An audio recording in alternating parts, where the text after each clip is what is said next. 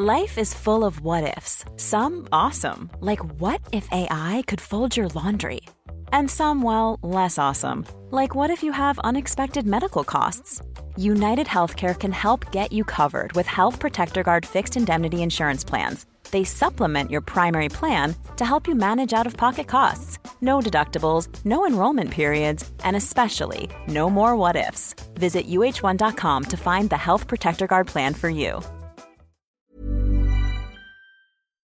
Hi, I'm Andy Levy, former Fox News and CNN HLN guy, and current cable news conscientious objector. I'm a former libertarian who now sits pretty comfortably on the left. Hi, I'm Danielle Moodie, former educator and recovering lobbyist, but today I'm an unapologetic woke commentator on America's threats to democracy. And I'm producer Jesse Cannon, and I'm here to make sure things don't go too far off the rails. We're here to have fun, smart conversations with some of the most knowledgeable and entertaining people in politics, media, and beyond. Our goal is to try and make sense of our current crazy world, our new abnormal, and hopefully even make you laugh through the tears. One excellent show we have today. Will Bunch, who's a national opinion columnist for the Philadelphia Inquirer, will talk to us about his recent article, Journalism Fails Miserably at Explaining What Is Really Happening to America. Then we'll talk to the Daily Beast, Zach Petrizzo, who's going to let us in on the inside track on what's happening with GOP fundraising. But first, let's have some fun. So here's the thing Mitch McConnell was trending again on social media. We do our best to have conversations that matter about the rest of us. And unfortunately, what we are seeing, what we are all witnessing, and cannot not talk about is the fact that there is a difference, in my humble opinion, between being 80s and well like a Bernie Sanders and a Joe Biden, and being in your 80s and clearly unwell. And this parade that we're doing with Mitch McConnell in front of microphones after he has had a series of physical ailments ain't it. It's not it. I can't fucking stand Marjorie Taylor Greene, and I think it's wild that of all people to be commenting on Twitter, X, or whatever the fuck we want to call it today about his physical ailments and the need to resign is wild because one, she should resign because I don't believe that she has a brain in her head. But Here's the thing when we look at Mitch McConnell, when we're looking at Dianne Feinstein, it's the same issue. Like, I would not want this for my family members. Like, I wouldn't want this for them to be pushed out, to continue to be hanging on to power and to these jobs when they clearly do not have the capability, the function, and the intellectual nimbleness to be able to continue doing the job. Mitch McConnell can rest assured that he has reigned supreme over destroying America, over destroying our judicial system. It's time to take a break. Yeah, it's a weird feeling to agree with Marjorie Taylor Greene. And I'm going to have to take a really long shower after this podcast, I think, to wash that stink off me. And also, there is the irony of her saying that mental health incompetence in our nation's leaders must be addressed. Because check out a mirror sometime Madge. mm-hmm. But no, we've talked about this on the podcast before. And yeah, and we have to keep saying this that this is not about ageism. And as you pointed out, there are people in their 80s, there are people in their 90s who are fully mentally competent and fully physically fit, or at least as physically fit as you can be at that age. And I got no problem with them hanging around if if they can do the job. No love for Mitch McConnell, but this shit is scary to watch. I don't want to have to see this, and the only way I don't have to see this is if Mitch McConnell is not in a position of extreme power. He clearly doesn't belong in that position and he doesn't need to be in that position. There are people who are elderly in this country. This is uh, this is a sad but true thing. Who sort of even in their 80s, maybe can't afford to retire. And even if maybe they can't really do the job they've been doing, but they literally have to keep getting paychecks or they're going to starve to death or whatever. Mitch McConnell ain't that. He's fine. He's comfortable. He doesn't need to be doing this. And he needs to not be doing this anymore. And as you pointed out, this goes for Dianne Feinstein too. This is not even remotely a partisan issue. Mm-mm. Like, this is set aside your feelings about Mitch McConnell. In this case, it doesn't matter. It's not about that. This is about a guy who now this is the second time he's been on camera completely freezing up, seeming not to know where he is or what's going on around him. Let's be honest. If we've seen it twice on camera, how many times Yep. has it happened behind closed doors in meetings or at hearings or whatever that we are not privy to and that, you know, people are just not talking about? Because I'm going to guarantee it's a non zero number. Just retire. How much do these people hate their families? like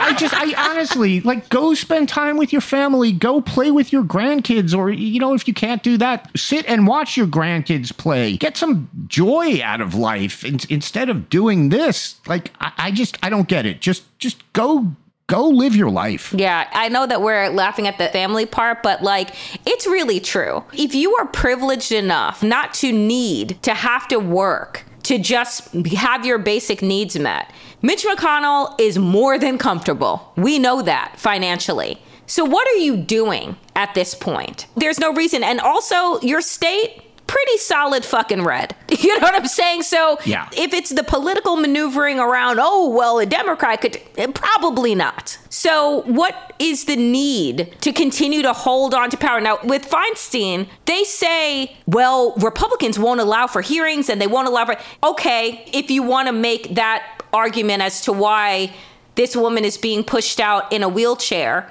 to cast vote, I guess. But at the end of the day, something and your health and well being shouldn't be the thing that gives in order for you to hold on to power. There just has to be more to the rest of your life than that. So that's it. Yeah, I, I, I mean it's grotesque, and and by that I'm not saying that Dianne Feinstein is grotesque. I'm not saying that Mitch McConnell is grotesque for health reasons. He's grotesque for other reasons. It's grotesque to keep putting these people out there. I am talking now to the people around them. Yep. They're the ones being grotesque, and just have some baseline of humanity. I understand we're talking about politicians and we're talking about political maneuverers behind the scenes. So I know I can't ask for too much in the way of humanity, but have just a baseline of humanity that says to you, oh my God, what are we doing to these people? What are we doing to Dianne Feinstein? What are we doing to Mitch McConnell by continuing to put them out there as public figures and as powerful lawmakers? when these things keep happening to the two of them. Um, I hate talking about this because it's sad. Mm-hmm. There are people who can't do the job anymore and it's time for them to go. And I don't know what else to say about it. Other things that we have a lot to say about, though. My mother said this to me the other day. She goes, I really need to stop watching the news because, Thought it was going to be I love Andy. right, that too. Andy, you know, my family loves you so much. Oh. She can't go a day without not hearing Donald Trump's name. and for that reason, she's just like, I mean, let me know when you're on the TV, but other than that, I'm not turning it on. And I feel the same fucking way. Here is Donald Trump once again making news because we just give this man all that he wants all the time. And it's why when you, you're raising children and you're just like, you got to break them out of bad behavior and let them know that they can't get away with everything. 77 years later, here we are with Donald fucking Trump. But apparently, recent uh, reporting say, I guess a deposition that he has done on the record. Can you imagine being the person that it, what do you call those? The stenographer that is in there typing up the shit that's coming out of Donald Trump's mouth? Yeah. Like, I would deeply have to take a pause and be like, do you really want this in the record? Like, are you sure? Is this what you're really saying? But apparently, According to our outlets, uh, the Daily Beast, Donald Trump was just too busy, Andy, to commit fraud because he was he was stopping nuclear winter from happening and descending on planet Earth. Like he thinks, and what he said in this deposition, for the love of God, what did he say? I think you would have had a nuclear holocaust if I didn't deal with North Korea. He said, I consider the presidency to be the quote, the most important job in the world, saving millions of lives. Like I can't even say it without laughing. So his love letters to Kim Jong Un are what saved us, the ones that he wants to show everybody. Like that's what saved the world from nuclear holocaust. And your defense is, I couldn't have done this crime because I was too busy cozying up to another authoritarian. What the fuck? So here this to me is the actual funniest part of this whole thing. So this is this all has to do with the question of whether his the Trump organization basically as a matter of routine would either inflate or lower what they claimed the value of the company was so that they could save money on insurance, pay lower taxes, etc. Trump is basically saying, you know what, I didn't really have anything to do with this. I'm not I wasn't really dealing with the company. I was too busy kissing Kim Jong Un's ass. And then he goes on to say, and this is in the transcript, he says, My son Eric is much more involved with it than I am. Was that supposed to be comforting? Well, I just read that, and it's like, if I'm Eric, I'm like, come on, man. You're throwing me under the bus here. He is basically saying, "Hey, if there was if there were shady dealings going on, you got to talk to my son Eric." and I'm just reading this, and I'm like, "Oh my god!" I don't want to say life's awful for Eric because he's got everything, but he doesn't have his father's love. And here he here he goes, and here's here, here's his dad, just basically saying, you know, oh, it's it's not Don Jr. Surely not Ivanka. it's not Ivanka. You know, it's not Barron. You want to know about the fraud? Go talk to my son Eric. And I'm just like, oh man, just the worst father in the world. the skid marks must be tattooed on that man's back. you know what I'm saying? Like, holy shit. Can you buy pre-marked? Yeah, like, whoa.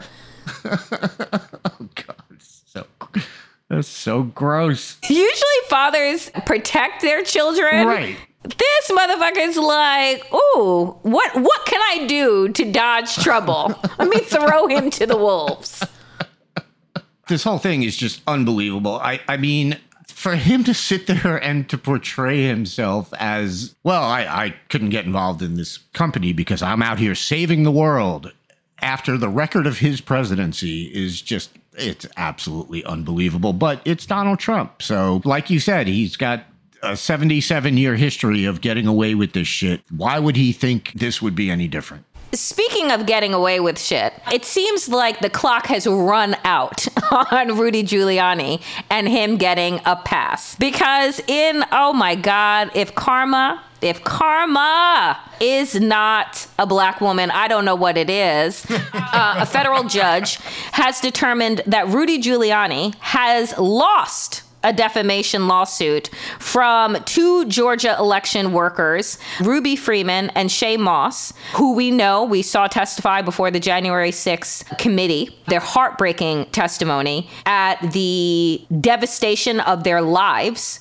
because of being made a target by the president of the former president of the United States and Rudy Giuliani and all of those people that you see as defendants in Georgia. He's lost the defamation lawsuit against them. And so now it will be, I believe, going to trial where he could face a certain amount of damages, which, by the way, he don't got the money to pay. Yeah. I mean, he can't afford lawyers and is basically looking to Donald Trump for handouts. And, you know, maybe he can do a lot of those Instagram happy birthday things that get you 50 and $100 a pop, which apparently he fucking does.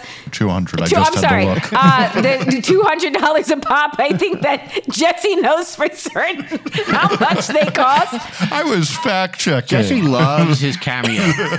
So, you know, maybe he'll have to do that. But I would believe that if this is now headed to trial, that I hope that Ruby and Shaye receive the money that they deserve. And I know, sadly, the money is not going to make them whole again. The money is not going to restore their name, but I hope that it does a little bit to ease the pain and suffering that they have been through because I can't imagine that listening to their testimony again during a trial and seeing that motherfucker's face that a jury does not look at those two women and say, "You know what?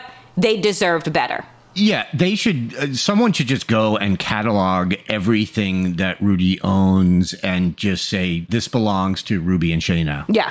everything on this list, which is every possible worldly possession that you have, it's theirs now. And they can do whatever the hell they want with it. They can make probably a nice bonfire if they wanted to.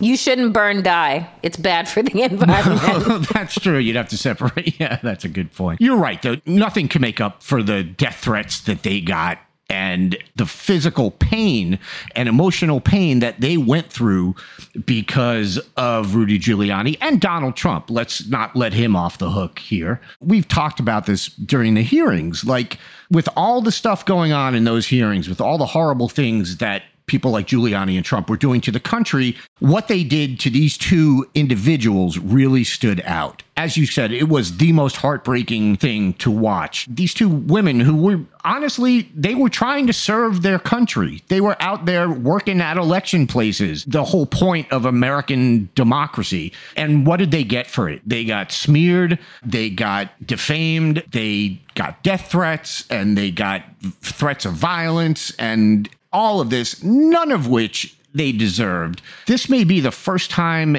that I can remember the name Rudy Giuliani and the word justice being in the same sentence. I am so happy that he lost this. I am happy for them and whatever recompense they get, while it's not enough, they should get it. And it should be as much money as is humanly possible for them to get from him. That's the amount they should get. Mm-hmm. Amen. When you're ready to pop the question, the last thing you want to do is second guess the ring. At Bluenile.com, you can design a one of a kind ring with the ease and convenience of shopping online. Choose your diamond and setting. When you find the one, you'll get it delivered right to your door. Go to Bluenile.com and use promo code LISTEN to get $50 off your purchase of $500 or more. That's code LISTEN at Bluenile.com for $50 off your purchase.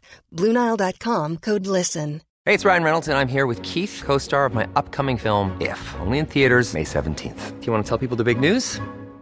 All right, I'll do it. Sign up now and you'll get unlimited for $15 a month in six months of Paramount Plus Essential Plan on us. Mintmobile.com slash switch. Upfront payment of $45 equivalent to $15 per month. Unlimited over 40 gigabytes per month. Face lower speeds. Videos at 480p. Active Mint customers by 531.24 get six months of Paramount Plus Essential Plan. Auto renews after six months. Offer ends May 31st, 2024. Separate Paramount Plus registration required. Terms and conditions apply if rated PG.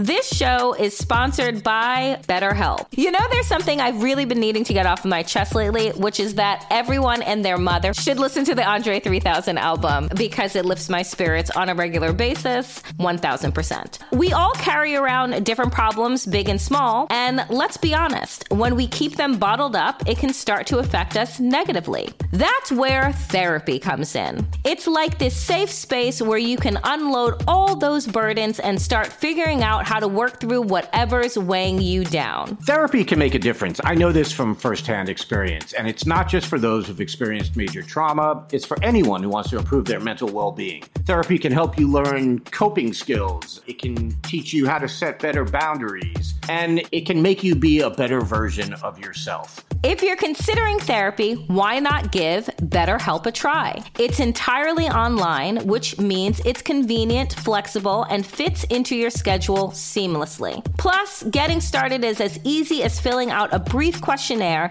to get matched with a licensed therapist. And the best part, you can switch therapists anytime at no additional charge. So why wait? Take that first step towards a happier, healthier you with BetterHelp. Get it off your chest with BetterHelp. Visit betterhelp.com slash the new abnormal today to get 10% off your first month. That's betterhelp, H-E-L-P dot com slash the new abnormal.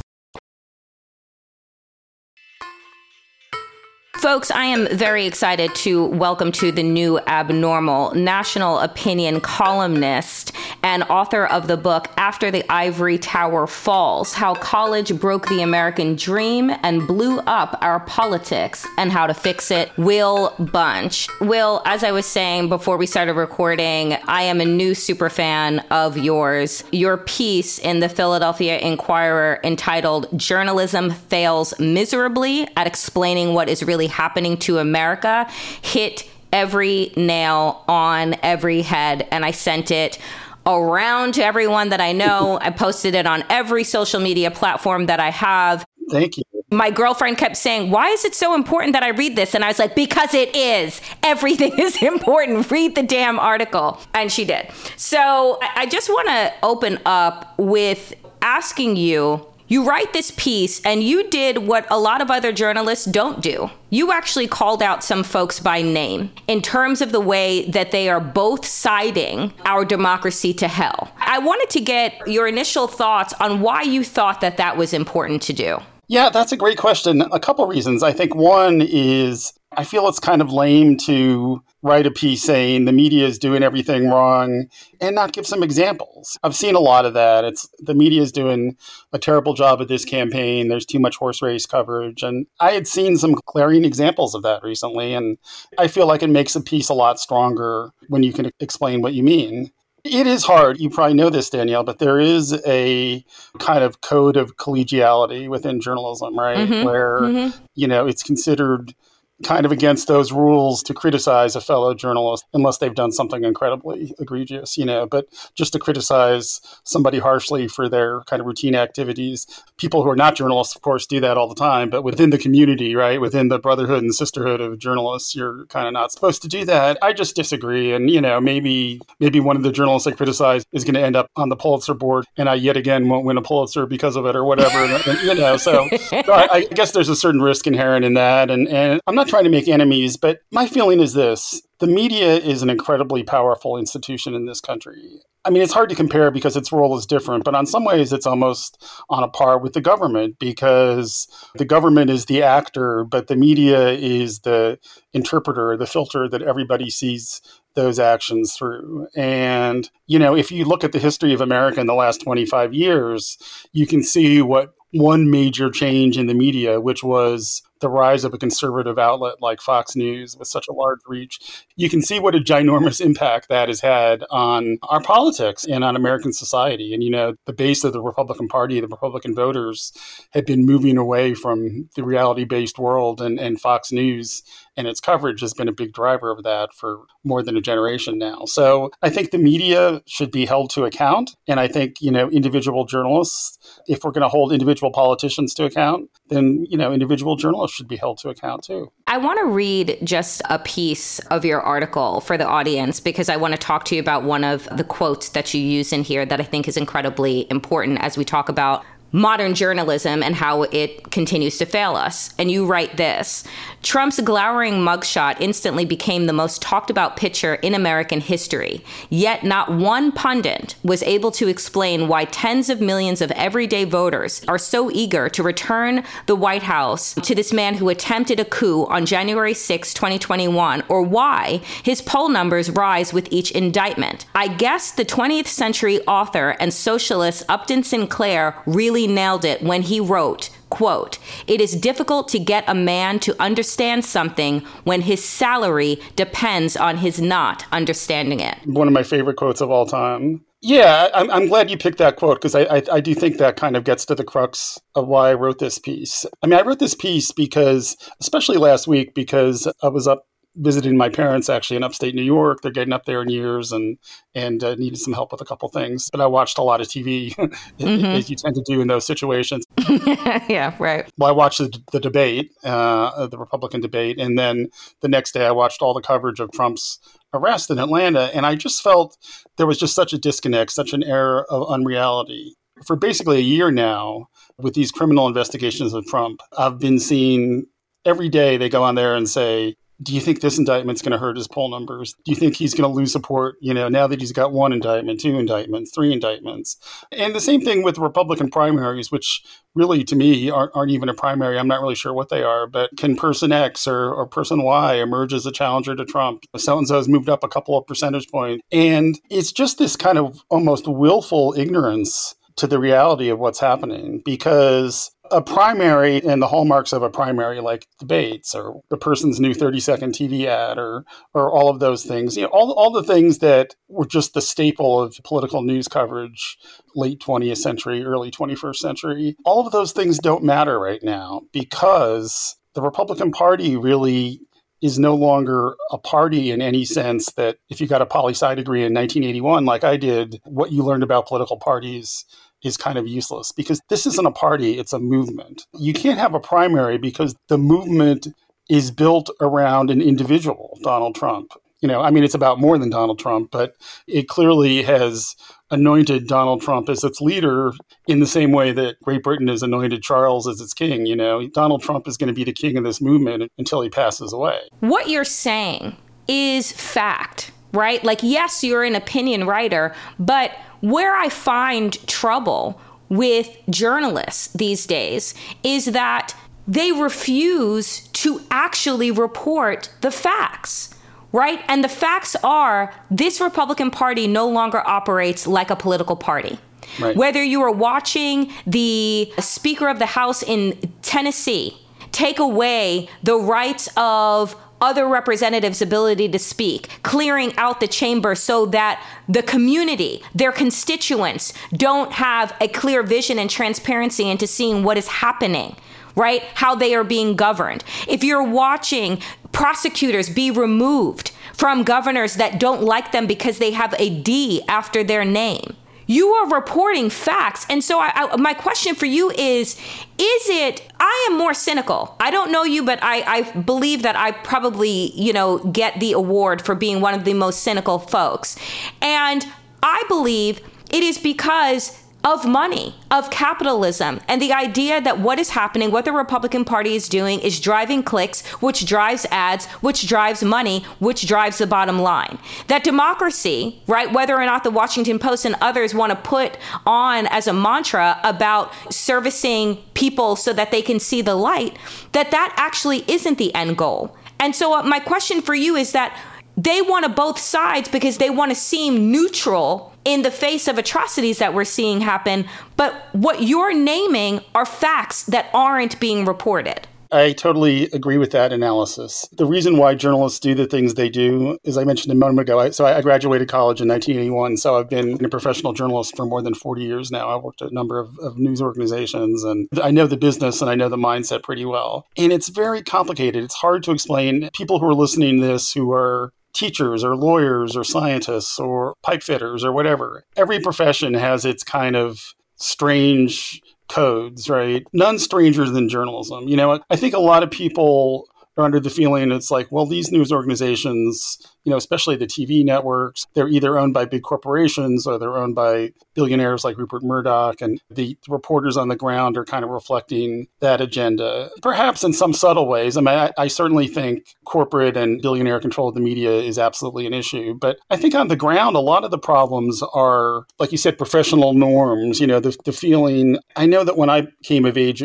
in journalism in the 1980s, people really prided themselves on their ability to report both sides of an issue issue. If you did a story and either both sides liked the story or more likely both sides of a story complained about the story, you said, "Oh, I must have done a great job because both sides complained." And, and it's, of course, now we know it's a, it's a lot. That's not necessarily true. It's a lot more complicated than that. But you know, I mean, that's a value that's cherished. I do think there's a class of elite journalists that gets a kind of weird, inexplicable pleasure from the rise of somebody like Donald Trump. And, it, and it's not because it's serving a corporate interest, perhaps, but just because in their mind, it's a great story that's getting them much more traffic for their stories than they were getting when, you know, Barack Obama was president or whatever. Believe me, I, I know myself, you know, many journalists want to write books and get book deals. I, have done it myself, although I, not a fan of, of access type books. I like writing issue books, which makes me kind of weird, I guess. But there's huge money in these access books. And when you want access to certain politicians, it's been my experience that, you know, you have to kind of pull your punches. If you think a politician's a total fraud, if you go out and write that, you're not going to have access to that politician after that story. That's in the back of people's mind. All these things yeah. are going on, and these are journalistic norms, and a, and a lot of them have served the country badly, going all the way back to Ronald Reagan. But whatever you think the threat from Reagan or, or George W. Bush was what we're experiencing now with Trump and this movement, you know, call it the MAGA movement or whatever you want to call it. What we're experiencing right now isn't just kind of a bad conservatism that you know hurts working class people or whatever. It's a form of fascism, and it's a threat to our democracy that's not like anything we've encountered in our lifetimes previously. I want to read another part of your piece for the audience because I also think that this is, again, very, very clear. When you write, quote, these are the stakes, dueling visions for America, not Democratic or Republican with parades and red, white, and blue balloons, but brutal fascism over flawed democracy. The news media needs to stop with the horse race coverage of this modern day march on Rome, stop digging incessantly for proof that both sides are guilty of the same sins, and stop thinking that a war from the imperiled survival of the American experiment is some kind of inexplicable tribalism. And that's the thing is that every news channel that you turn on outside of Fox, because I don't watch that because it's not news, but any other news channel that you turn on, this is exactly what it is that they are doing. They're talking about tribalism. They're talking about both sides. They're talking about this election as if it isn't the most consequential election of our lifetimes. If it isn't the most consequential election for the world, not just the country, but we got a glimpse of what happened to America standing in the world with Trump as our president. And you're hearing now murmurs from other world leaders that are like, yo, what is going to happen to America in 2024 and 2025? And what does that mean for the rest of us? And so if you could sit down and with this piece you did pretty much bring people to school on what it is that they need to do, what would you say to those that are ingesting this news on a regular basis? The average person that is saying, well, I'm going to opt out because both sides fill in the blank. Right. And that could be the biggest danger. I mean, and specifically, it could be a danger, you know, for a couple of reasons. One is because people become apathetic and stay home. And, and, I believe we saw that in 2016. You know, you saw, look at some of the states that Donald Trump narrowly won, like Wisconsin.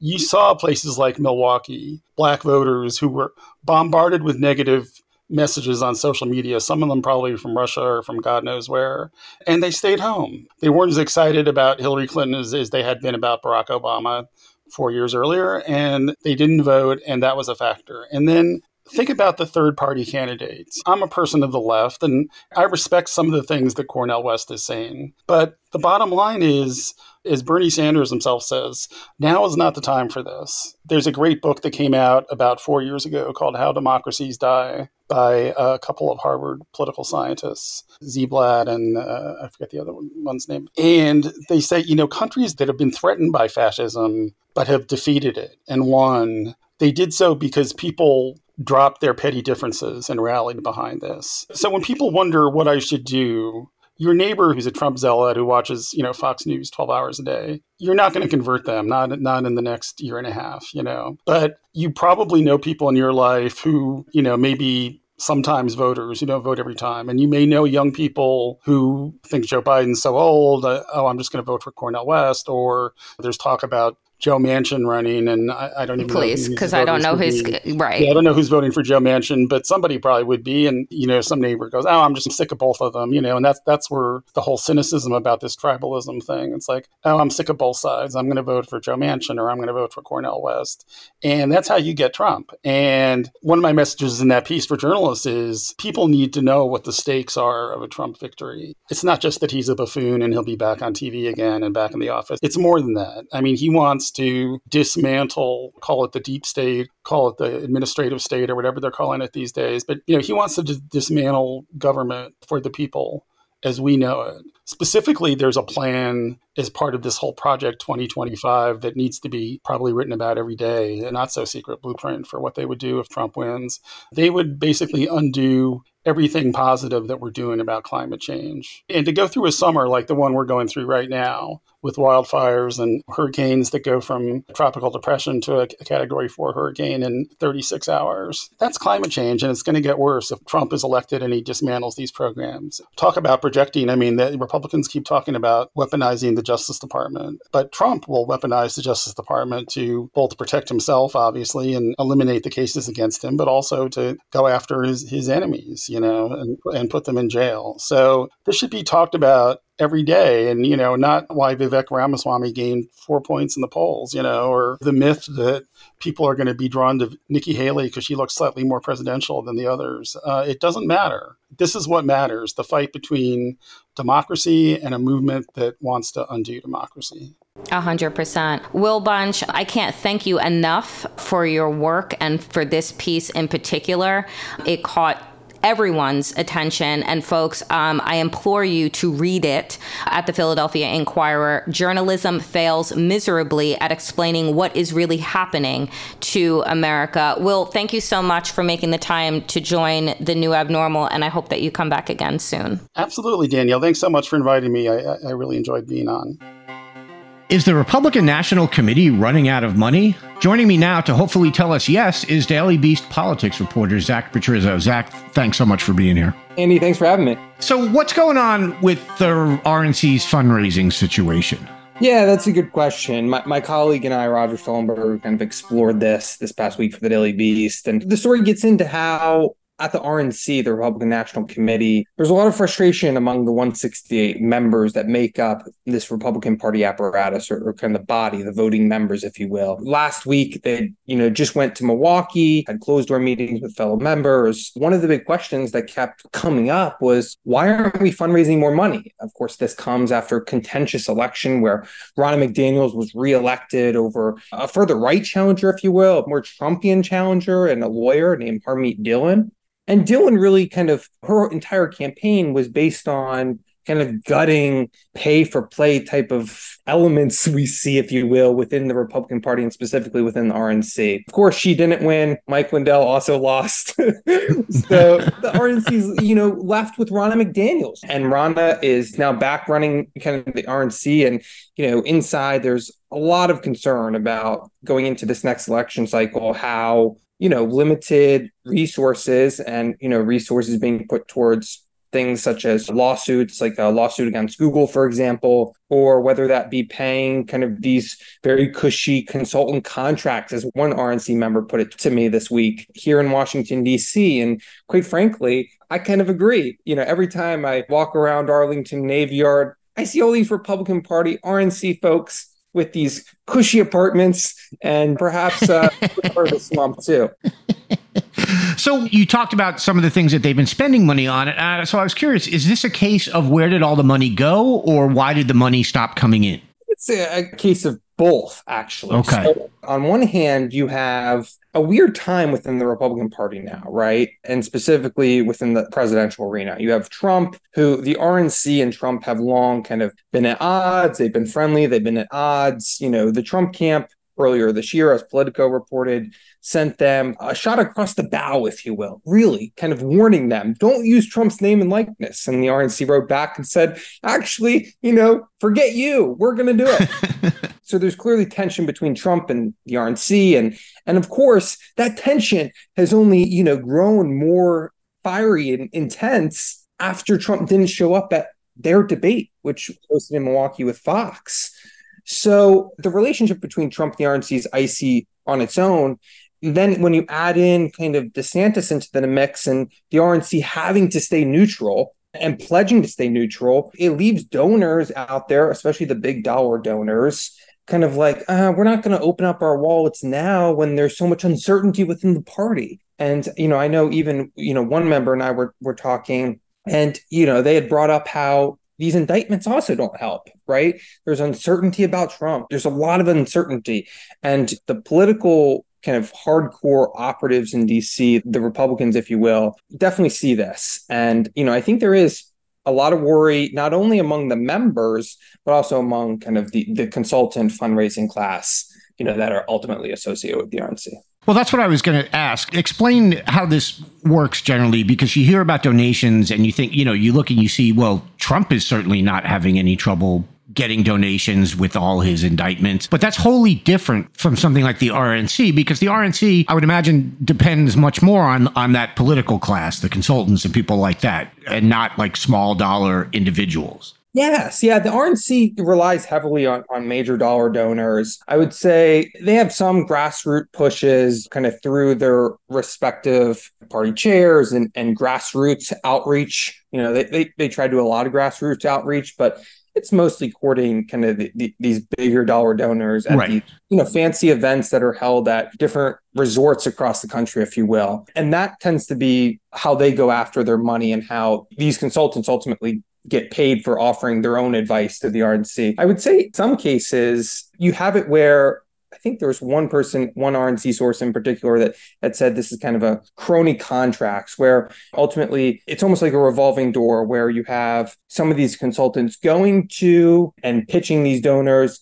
And then ultimately they come back to the RNC or they go out to these K Street DC groups, whether that be a special interest group or uh, an association, and ultimately, there's just this huge revolving door of money that's kind of cycling in and out and in and out. Those donors are looking to ultimately have some sort of impact and say, quite frankly, especially a lot of these older Republican Party donors on the direction of the party. And I think, you know, like I had mentioned earlier, that uncertainty kind of leaves them in a precarious situation. Yeah, for sure. There were a couple of stats that you had in the piece that you wrote with Roger Solly Sollenberger. And one of them is you say at the start of the 2022 midterm cycle, the RNC had twice as much cash on hand as the DNC did, 80.5 million versus 38.8 million, but they now have less than half as much on hand as the DNC. So is a lot of this also just sort of like a hangover from 2022? I must admit, Rogers is really the numbers guy. I'm the guy that goes out and talks to the people and the members, and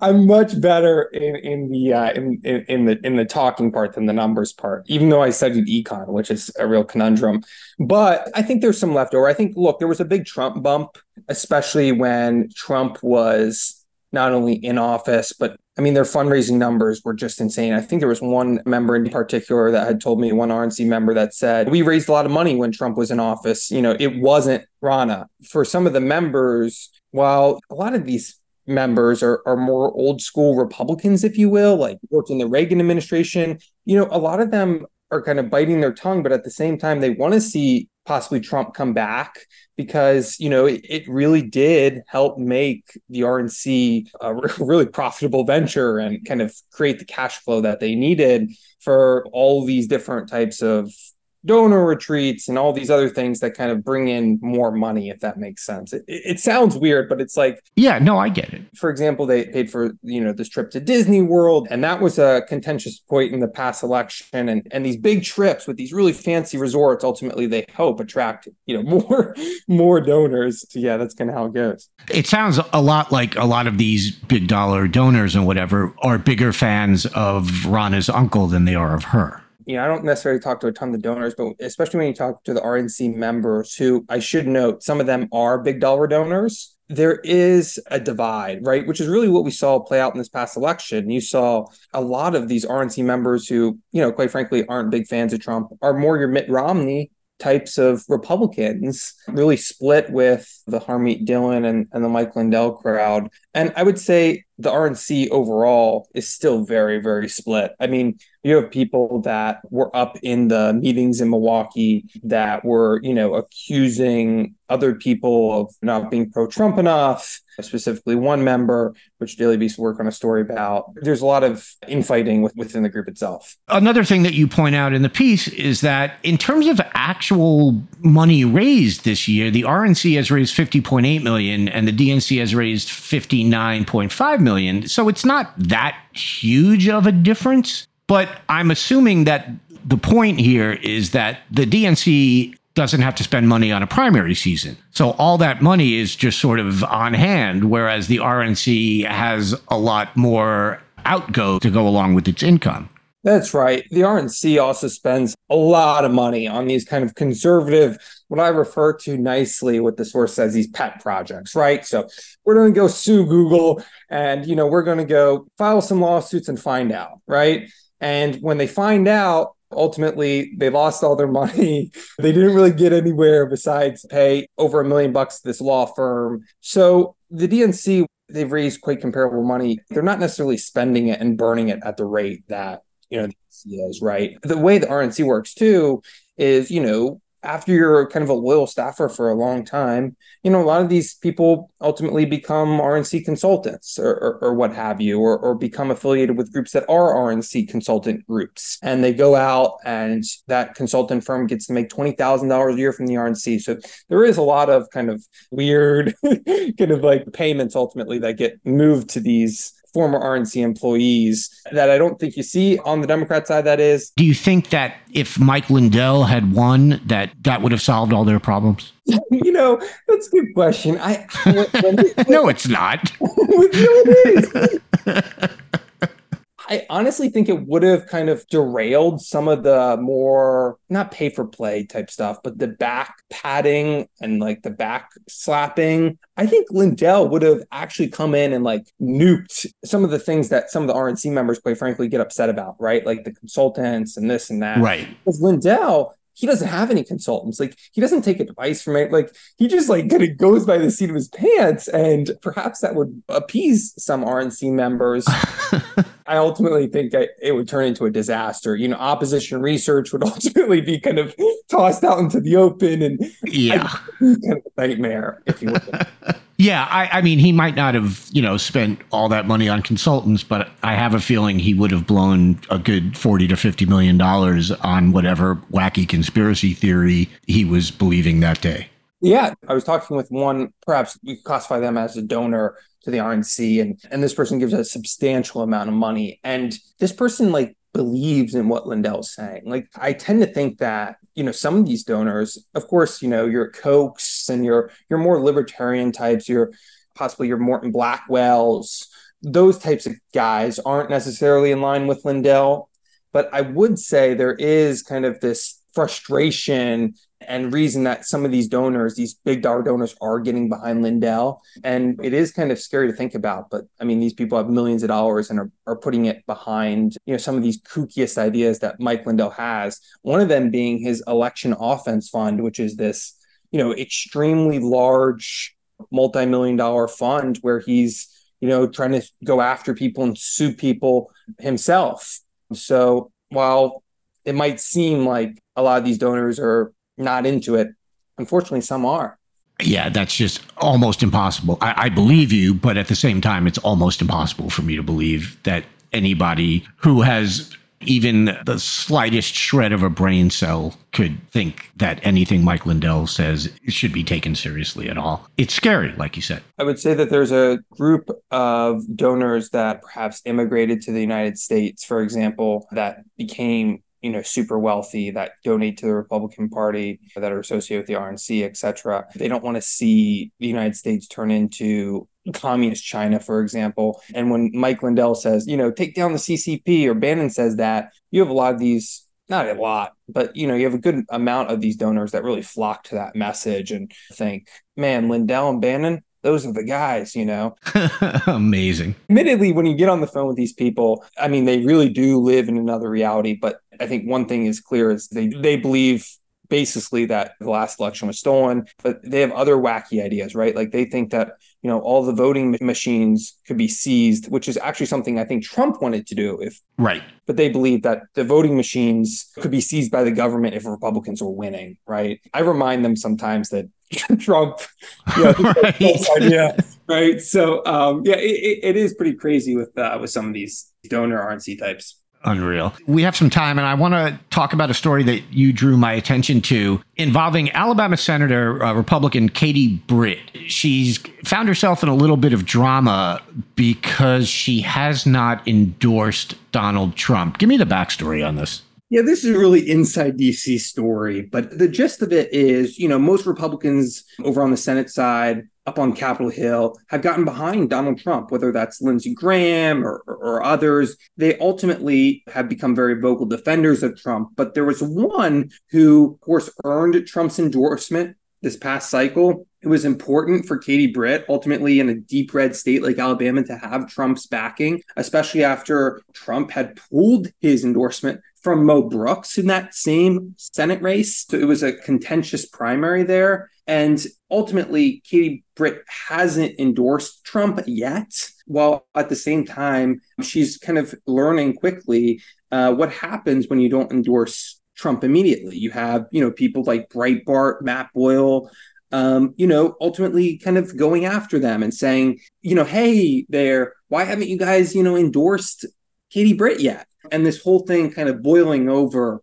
with a lot of mechanisms between this RNC, another RNC advisory council, which Britt had joined which you know I think her critics would say it was devised as a way to ultimately be able to give her a reason to not endorse Trump. And this advisory committee ultimately advised kind of GOP 2024 campaigns and kind of advised some of the campaign strategy behind the scenes. And Britt had said that she wanted to stay neutral. Ultimately, this advisory committee, the RNC, ends up backtracking and saying, you know, members of Congress, like Representative John James, for example, who's also on the committee, could ultimately endorse. And for example, John James did endorse Trump. So now, with this advisory committee not, you know, having that kind of pledge of neutrality, you know, Katie Britt was ultimately left on an island where she's trying to kind of hold back Trump world, hold back Breitbart, and hold back RNC critics as she walks this careful, careful, careful, you know, two step, if you will, in Washington here, where she's trying to appease, you know, the Trump crowd, but also trying to keep what I've learned to be this really kind of interesting Republican Party apparatus in her home state of Alabama, which has a lot of these kind of establishment donors that don't want to see her kind of veer into these crazy Trump lanes, you know, also happy. Yeah, it's it's a really bizarre story. Like you said, it's very inside politics, but it's totally fascinating to see these various groups and various sides trying to make her do something one way or the other. I mean, we'll see what happens with it. Tell us about your newest favorite conspiracy theory. Yeah, th- this one's this one's real favorite of mine. I'm a long time Diamond Silk follower. You know, I've seen them at CPAC. We we always talk when we're at CPAC, and of course, uh, Diamond passed away due to what was ruled, I believe, uh, heart disease. But the new conspiracy theory and Silk has been retweeting kind of tweets to the effect is the second I said Biden needed to be investigated for Diamond and Silk's death, Twitter stopped working. I also met Obama and Clinton. So basically, the new suggestion is the Biden family, you know, murdered Diamond. Oh my God.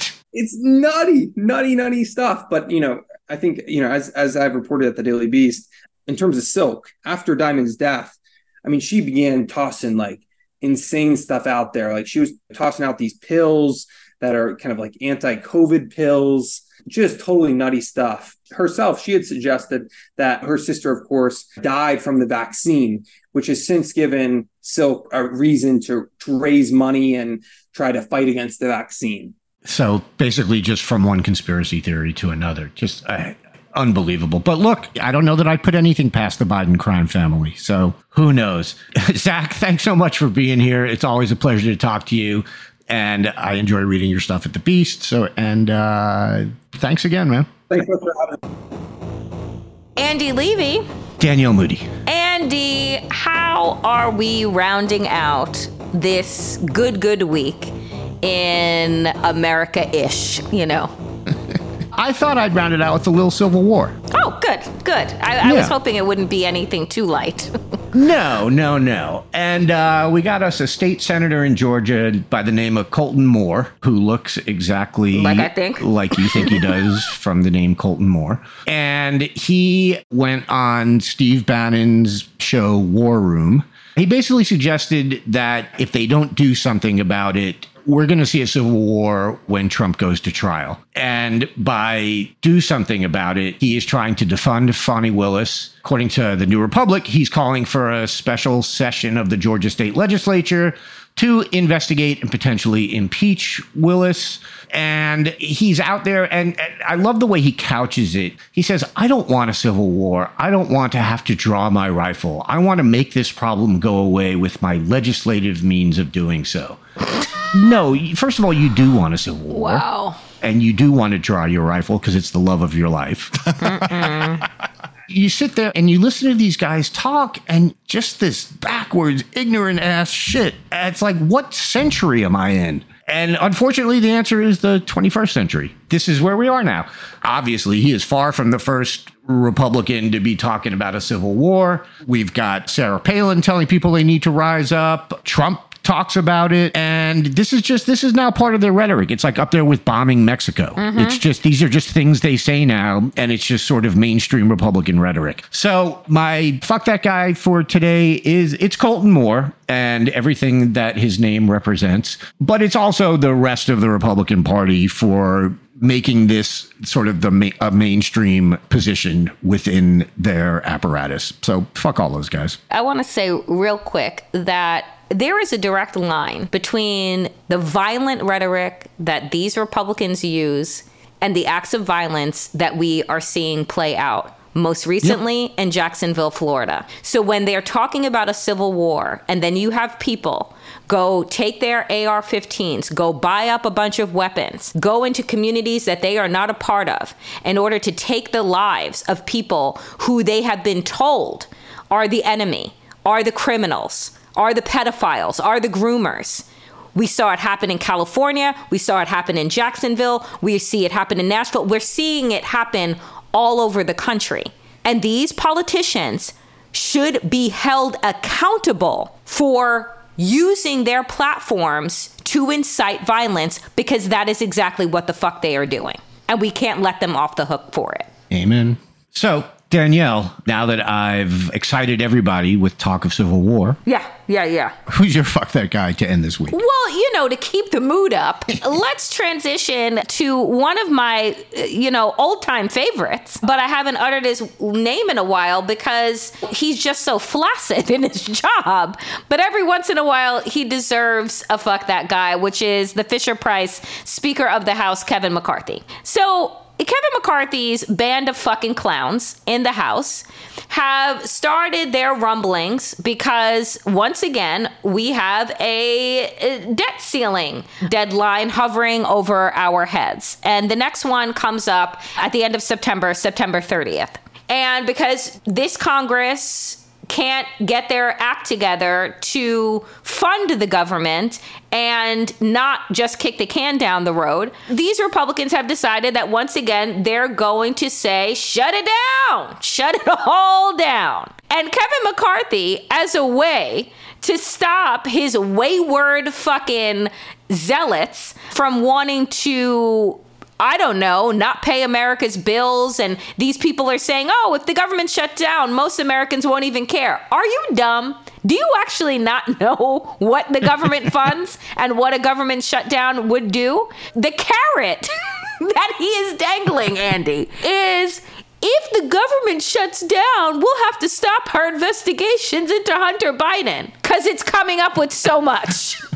Right? Like, this is like, it's just so fucking stupid. But that's the carrot that he's dangling. We can't shut down the government because then we can't shut down President Hunter Biden. Oh, that's right. He doesn't hold an elected office and has no bearing on the lives of the American people whatsoever. He makes not one decision, does not one thing that affects our lives. But yes, all of the resources that flow into that stupid fucking investigation would have to cease. Ugh. So, for that reason, Kevin McCarthy, every single House Republican, you are on my very, very long list of fuck that guys. I'd like to give him credit for at least realizing what's important mm. to his fellow Republican Congresspeople, but I don't know that that's going to work for him. But it just so obviously lets us know what is important to them. And it ain't their constituents' well being. Nope. It ain't the well being of the country nope. writ large. It is this ridiculous investigation trying to prove that there is a Biden crime family and that this is like all they care about. So, yeah, fuck these guys. Hope you enjoyed checking out this episode of The New Abnormal. We're back every Tuesday, Friday, and Sunday. If you enjoyed it, please share it with a friend and keep the conversation going. This podcast is a Daily Beast production with production by Jesse Cannon and Seamus Calder.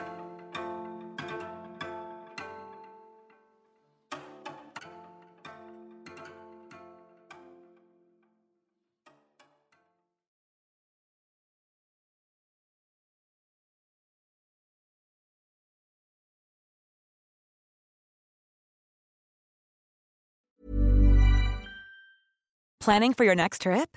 Elevate your travel style with Quince. Quince has all the jet setting essentials you'll want for your next getaway, like European linen, premium luggage options, buttery soft Italian leather bags, and so much more. And is all priced at 50 to 80% less than similar brands. Plus, Quince only works with factories that use safe and ethical manufacturing practices. Pack your bags with high-quality essentials you'll be wearing for vacations to come with Quince. Go to quince.com slash pack for free shipping and 365-day returns.